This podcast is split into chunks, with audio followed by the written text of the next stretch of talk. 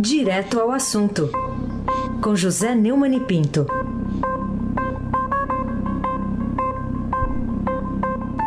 Neumann, bom dia. Bom dia, Raíssa Abac e o craque.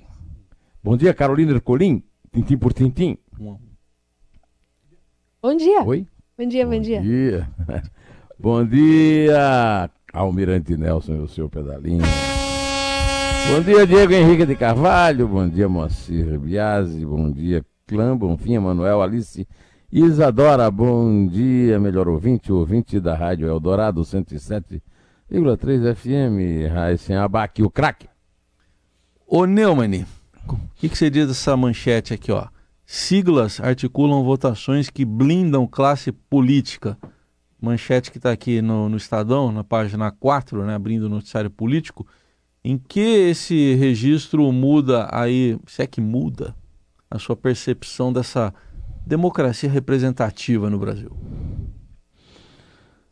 Ah, assim, em 88, na discussão e na votação e na aprovação da nova Constituição que está vigendo sobre nós, eu era editor político do Estadão e passei grande parte do meu tempo de trabalho lá na Constituição.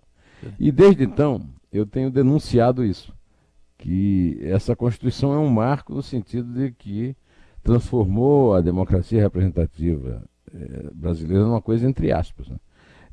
Na verdade, esse erro histórico capital, que foi transformar o Congresso no autor da Constituição, quando devia ter sido uma constituinte exclusiva, como prega até hoje o meu querido amigo Modesto Carvalhosa, levou a transformar o Congresso numa espécie de clube privê. É uma expressão que eu uso desde essa época de 88, você vê, já faz bastante tempo, né? Desde que nós voltamos à democracia plena, com a democracia, com a Constituição. O Tancredo chegou a bolar um grupo de juristas, eu até cito muito um aqui que foi ministro da Justiça do Sarney, o Zé Paulo Cavalcanti Filho, mas, pessoal, ao se legislar da forma que as pessoas seriam eleitas para trabalhar no Congresso e terminaram fazendo a Constituição, isso provocou uma distorção da democracia representativa, que eu sempre chamo a atenção para o fato de que a matemática das bancadas estaduais, que elegem a Câmara e que tem um verdadeiro poder nessa Constituição, quem tem mais poder é a Câmara, não é o Senado, não é o Presidente da República. Agora, o Poder Judiciário também está adquirindo, pela brecha da Constituição, né, um poder exagerado. Mas o fato é que isso levou a essa situação que chegou praticamente a um exagero nesse nosso ano, né? E o Renato Onofre, no Estadão de hoje, assina essa reportagem que mostra que entre as propostas discutidas pelos líderes do Centrão, que também o Centrão, durante a perda de poder da Dilma pelo seu governo desastroso e pela, digamos, pelo erro capital cometido pelo Temer, que foi receber o Joesley Batista, criminoso, e discutir parte do crime, né, tentar comprar o silêncio do Eduardo Cunha na própria garagem do... Isso tudo levou a uma desmoralização, né? E agora, no meio desse conflito ideológico marcado pela eleição entre a direita e a esquerda, isso está se aprofundando através de um grupo que domina o Congresso hoje, a Câmara e o Senado, que é o chamado Centrão. E o Renato Onofre descreve com muita precisão como esses líderes do Centrão estão transformando em pautas nacionais coisas exclusivas do seu interesse, como a quarentena para que juízes, procuradores e policiais saiam candidatos, e a extensão do fim do foro privilegiado, que já é um absurdo em si, e eles ainda querem aumentar, né? A reportagem é bem a tempo, ela está bem up-to-date, como se diz em inglês, bem a tempo, e merece muito ser lida. E leva a uma conclusão trágica, difícil sair desse buraco em que o Congresso, principalmente a Câmara, mas também o Senado, nos está metendo, porque não é uma eleição direta, porque para ser uma eleição direta a Constituinte tinha que ter aprovado o voto distrital. em que a eleição para os deputados é uma eleição majoritária. Não é o caso. E convocar um Congresso Constituinte, aliás, convocar uma Assembleia Constituinte, como deve ser, só pelo Congresso, nem pensar, porque aí afeta, inclusive, a sobrevivência desses parlamentares. E é bom acrescentar que isso tudo não é à toa que coincide com a Lava Jato e com as punições aos parlamentares corruptos, porque também esse excesso de poder levou a um excesso de corrupção. Carolina Ercolim, tintim por tintim. Neumani, vamos falar sobre o Senado levando adiante a discussão do pacote anticrime.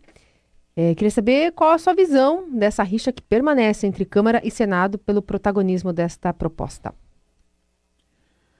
Na verdade, se fala muito no Sérgio Moro nessa proposta, há um dedo do Sérgio Moro nela, mas essa proposta está mais próxima daquela que foi discutida por uma comissão criada aleatória e autoritariamente, sem ouvir o plenário, pelo Rodrigo Maia na Câmara, e que escolheu o ministro do Supremo Tribunal Federal, Alexandre de Moraes, para ser o Espírito Santo de orelha dessa comissão.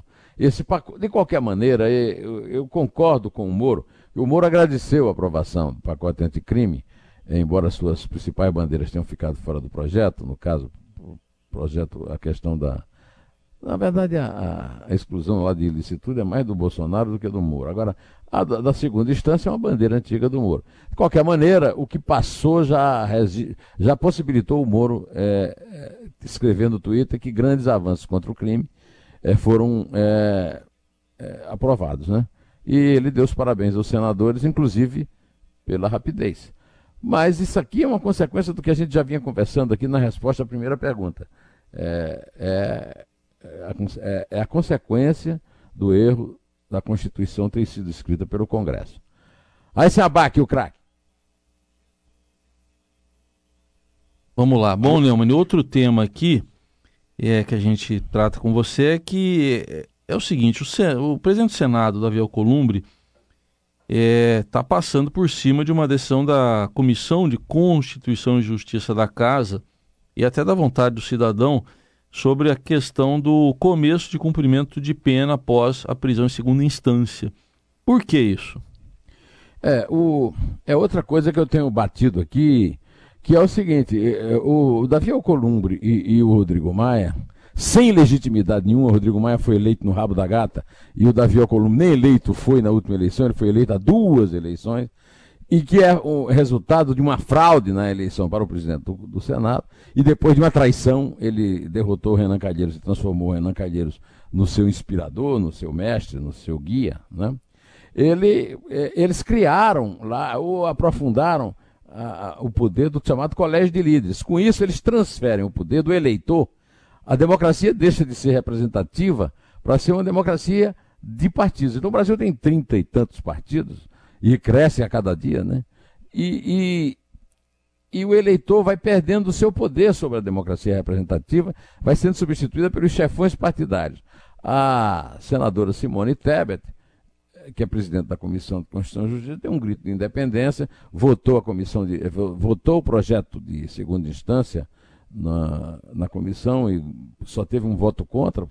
Foi um jeito simbólico da oposição dizer que tinha uma forma mais prática para derrotar a votação da CCJ, que é a ação do Davi Alcolumbre, que já disse que vai tudo para o ano que vem, e na verdade é aquilo lá, 43 senadores, ou seja, a maioria, votaram a favor do projeto que foi aprovado em instância terminativa, que é um projeto do senador Lazier Martins. Aliás, podemos ouvir aí uma sonora do senador, não é, Almirante? Nada impede que a proposta de emenda constitucional, a PEC lá da Câmara, continue andando, até porque elas se completam. Mas o mais urgente, o mais imperioso é que se atenda, se entre em sintonia com as multidões de brasileiros que querem a volta da prisão em segunda instância, porque o Brasil está virando num paraíso de delinquentes, porque as portas das cadeias estão abertas para aqueles que recorreram após segunda instância. É isso mesmo, eu faço minhas as palavras do senador Lazier Martins, acrescentando o seguinte: não há por que ter que votar somente um dos dois projetos. O projeto do Senado, que é o mais racional, reforma o Código de Processo Penal em duas sessões, em uma sessão na Câmara e uma no Senado, e com maioria dos presentes às sessões. O projeto da Câmara é um projeto de emenda à Constituição, 3/5 dos votos, 4 votações, 2 na Câmara e 2 no Senado, e não tem nada a ver uma com a outra, as duas podem tramitar tranquilamente de forma paralela. Essa invenção do Rodrigo Maia e do Davi Alcolumbre é invenção de gente mal intencionada e burra. Carolina Ercolim, tintim por tintim. Outro assunto para a gente falar contigo é a Operação Mapa da Mina. Em que você acha que essa notícia, né, de que faz essa operação avançar na investigação sobre Lulinha, ao descobrir esse aporte aí de 40 milhões de reais de uma prestadora de serviço da Viva no grupo dele, como é que você acha que há esse avanço da aproximação cada vez mais, né, do ex-presidente Lula a essa operação também? Carolina, eu queria recomendar o Estadão Notícias de hoje, em que o Emanuel Bonfim entrevista o Ricardo Brandt, o nosso colega que cobre Lava Jato desde sempre lá em Curitiba. Uhum. Eu aconselho muito que se sintonizem no Estadão Notícias, porque a entrevista está espetacular e repõe muita coisa no lugar, né? Inclusive sobre a importância da Lava Jato e o interesse que ela deveria despertar. Além disso, eu vou responder o que você me perguntou, que a Força Tarefa viu indício de irregularidades em repasse da Movil Internet Móvel, que prestou serviço ao Grupo Vivo Telefônica no projeto Nuvem de Livros, ao Grupo Game Corp Go, controlado pelo empresário Fábio Luiz da Silva, Lulinha, em sociedade com Jonas Suassuna, né? Segundo os procuradores da Lava Jato, entre 2014 e 2016, a Movil repassou 40 milhões para a editora Go. Então eu aproveito para também recomendar que se leia, eu não tenho tempo de ler aqui porque temos pouco tempo e não teria suficiente, a reportagem que foi publicada no portal do Estadão sobre o elo entre as empresas de Lulinha, Oi e o sítio de Atibaia, segundo a Lava Jato, né? Dá uma ligada lá no www.estadão.com e veja que está lá, essa matéria está lá chamada na capa e tudo, e ela merece muita atenção. Aí se abaque o craque. Ainda nessa operação, Neumann, você já tinha chamado a nossa atenção ontem para algumas lacunas que apareceram na investigação dessa fase aí da Lava Jato, na delação premiada do ex-executivo da Andrade Gutierrez, o Otávio Azevedo. Você tem algo a acrescentar em relação a isso? O colega Lauro Jardim publicou ontem, na sua coluna, né, circula na internet, que a coisa lá do Mapa da Mina pode espirrar, como nós conversamos sobre o Otávio Azevedo, ex-presidente da Andrade Gutierrez, e outros executivos e delatores. É aquilo que eu falei já aqui, mas que eu gostaria de repetir, é que Azevedo e os outros delatores da Andrade negaram qualquer conduta ilícita da Oi, que tinha como uma dessas controladoras a Andrade Gutierrez, em relação aos contratos com a Game Corp ou a aquisição da BRT. Otávio Azevedo, aliás, era o presidente da Andrade quando se deu a polêmica compra da Brasil Telecom pela Oi. Um mandado de busca e apreensão de documentos na casa de Azevedo, anos atrás, descobriu uma planilha em que constavam pagamentos para a GameCorp, sob uma curiosa rubrica, assessoria jurídica. Somente, talvez, quem é que podia sugerir que o Lulinha desse assessoria jurídica para a empresa do tamanho da Oi, né? Se alguma informação sobre esses temas foram omitidas por Azevedo e companhia, a punição pode ser a perda dos benefícios da delação. E é o que eu pedi ontem e volto a pedir hoje. É o caso de exigir do Otávio Azevedo a volta à cadeia, porque ele não contou tudo que ele tinha que contar. Carolina Ercolim, tintim por tintim. O nosso colega aqui do Estadão, Fausto Macedo, traz de novo mais informações sobre a caixa preta do BNDES, que você já cobrou, inclusive, bastante aqui no Jornal Dourado. Mas você parou de fazer essa cobrança há algum tempo, né? O Fausto é sempre uma boa oportunidade para voltar à cobrança, né? Então vamos lá. O Fausto é o melhor repórter do Brasil. Eu sou repórter também, reconheço isso. Sou da geração dele e me orgulho de ser amigo e frequentador. Lá diariamente eu vou lá. Às vezes a gente vai tomar até um café ali no posto de gasolina, ali na frente do Estadão. E o Fausto trouxe no blog dele, né? O famoso blog dele de reportagem investigativa, né? parecer diz que não há evidência de corrupção ou influência de Mântega em operação do BNDES com a JBS, mas que a equipe de investigação não teve acesso a certos documentos e testemunhas importantes. Como assim? O BNDES, com dinheiro público, contrata dois escritórios, Cleary Gottlieb e Hamilton e Levi Salomão. No parecer, eles afirmam que não tiveram acesso a certos documentos, a certas testemunhas, alegando que não podiam obrigar ex-funcionários a participar das entrevistas, que não foi possível entrevistar o ex-presidente do BNDES e ex-ministro Mântega e o Joesley Batista, que só tiveram acesso aos e-mails dos funcionários a partir de 2010, sendo que 8 investimentos investigados, 6 ocorreram antes de 2010. E mais, que a análise da equipe de investigação confirmou que em diversas instâncias os funcionários do BNDES não seguiram as políticas do BNDES. Ou seja, não tiveram acesso à caixa preta. E mesmo assim concluir que não há evidência de corrupção. O IUP da Tijuca, o que é isso? Quanto custou esse parecer? Quando vai acabar essa farra com o dinheiro do trabalhador? Quando vamos abrir de verdade a caixa preta do BNDES? O BNDES, como eu tenho antecipado aqui, já cooptou o IUP, que tem interesse de sair do governo, ter o BNDES como cliente, com todos os ex-presidentes. O IUP agora vai seguir o caminho dos outros. Entra o da Tijuca e saiu do Leblon, contratado a peso de ouro pelos que querem o banco como cliente, e para isso o IUP precisa da simpatia do quadro de funcionários. O presidente passa, o quadro de funcionários permanece, assim como a Caixa Preta, Raíssa Abac e o craque. Outro destaque do noticiário, vale-refeição da Alesp sobre... para R$ 3.734 no Natal, está aqui na chamada do Estadão sobre a Assembleia Legislativa de São Paulo. O que, que você tem a dizer sobre essa notícia? Eu tenho a lamentar muito eu não ser servidor da Assembleia Legislativa. Né? Os servidores vão receber, em dezembro, R$ 3.100 a mais do que costuma cair na conta. É o bônus natalino. Pode tocar aí uma música de Natal aí, Almirante Nelson. Foi dado por meio de um ato da mesa, publicado no fim de novembro, que aumenta excepcionalmente esse mês o auxílio alimentação dos servidores. O valor normal é de R$ 634,14 e os 3.266 funcionários vão absorver aí no bônus de Natal R$ 10.120.000. O ato 44. Determinou que, excepcional, exclusivamente para o mês de dezembro de 2019, o valor estabelecido no ato da mesa, número 21, de 26 de junho de 2019, será crescido em R$ 3.100. Ô, Raíssa? Oi? Precisa comentar? Você não quer? Você jura que eu preciso comentar isso, Raíssa? Você pode... Lembra aquele comentário que você faz às vezes, que é... Não, pode, você adapta. Não. Você pode adaptar para ho. Não, o comentário eu posso adaptar. Aí, ó, tá. Aí o Almirante Nelson bota o bebê chorando, porque isso aí não é pra rir, não, é pra chorar.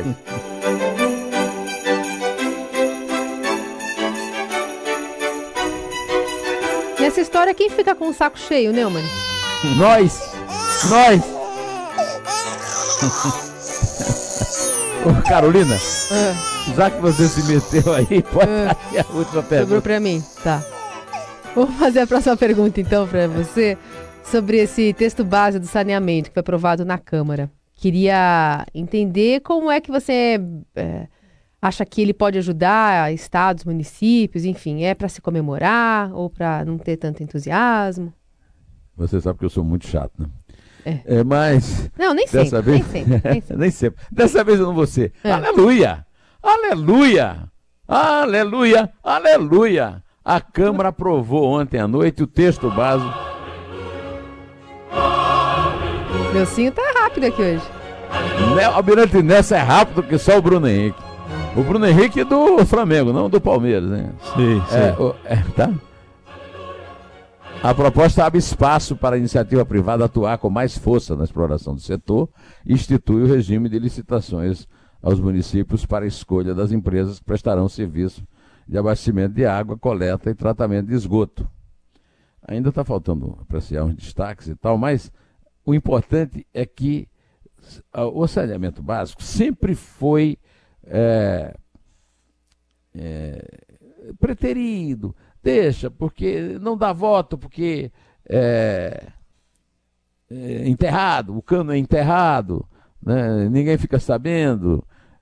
Mas eu acho que esse negócio de chegar água e esgoto na casa de cada brasileiro é uma coisa que pode dar voto, e a Câmara está descobrindo disso, e aleluia! Aleluia de novo, e vamos em frente, porque atrás vem gente. Tomara que dê certo. Pode contar. É 3. É 2. É 1. Em pé.